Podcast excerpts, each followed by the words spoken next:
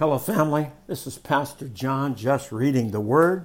We're in Genesis chapter 33 with the reconciliation of Jacob and Esau for peace. Father, thank you for your Word. Thank you, Holy Spirit, for giving us understanding and insight, for illuminating the Word to our spirit, that we might find application that will bring you honor and glory. And we love you and thank you for that. In Jesus' mighty name, amen. Genesis chapter 33. Then Jacob looked up and saw Esau coming with his 400 men. So he divided the children among Leah and Rachel and his two servant wives. He put the servant wives and their children in front, Leah and her children next, Rachel and Joseph last.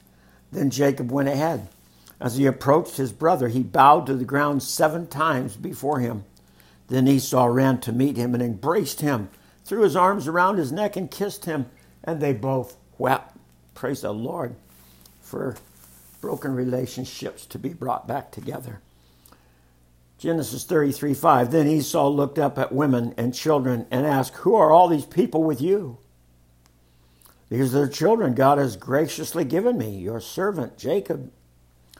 Then the servant wives came forward with their children and bowed before him. Next came Leah with her children. They bowed before him. Finally, Joseph and Rachel came forward and bowed before him. And what are all the flocks and the herds that I met as I came? Esau asked. Jacob replied, They are a gift, my lord, to ensure our friendship. My brother, I have plenty, Esau said. Keep what you have for yourself. But Jacob insisted, No. If I have found favor with you, please accept this gift from me. And what a relief to see your friendly smile. It is like getting the fa- like seeing the face of God. Please take this gift that I have brought you, for God has given very has been very gracious to me. I have more than enough, and because Jacob insisted, Esau finally accepted the gift. Well, Esau said, Let's be going. I will lead the way. But Jacob replied, You can see, my lord, that some of the children are very young, and the flocks and herds have their young as well. If they are driven too hard, even for one day, all the animals could die. Please, my lord, go ahead of your servant.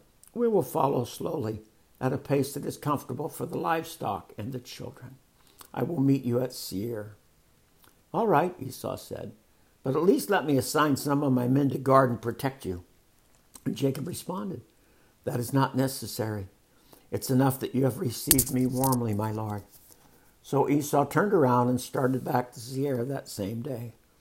Jacob, on the other hand, traveled on to Succoth, where he built himself a house and made shelters for his livestock. That is why the place was named Succoth, which means shelters. Later, having traveled all the way from Padan Aram, Jacob arrived safely at the town of Shechem in the land of Canaan. There he set up camp outside the town.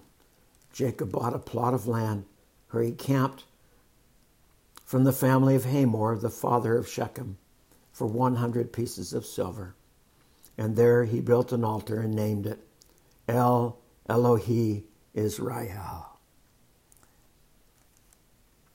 which means God, the God of Israel.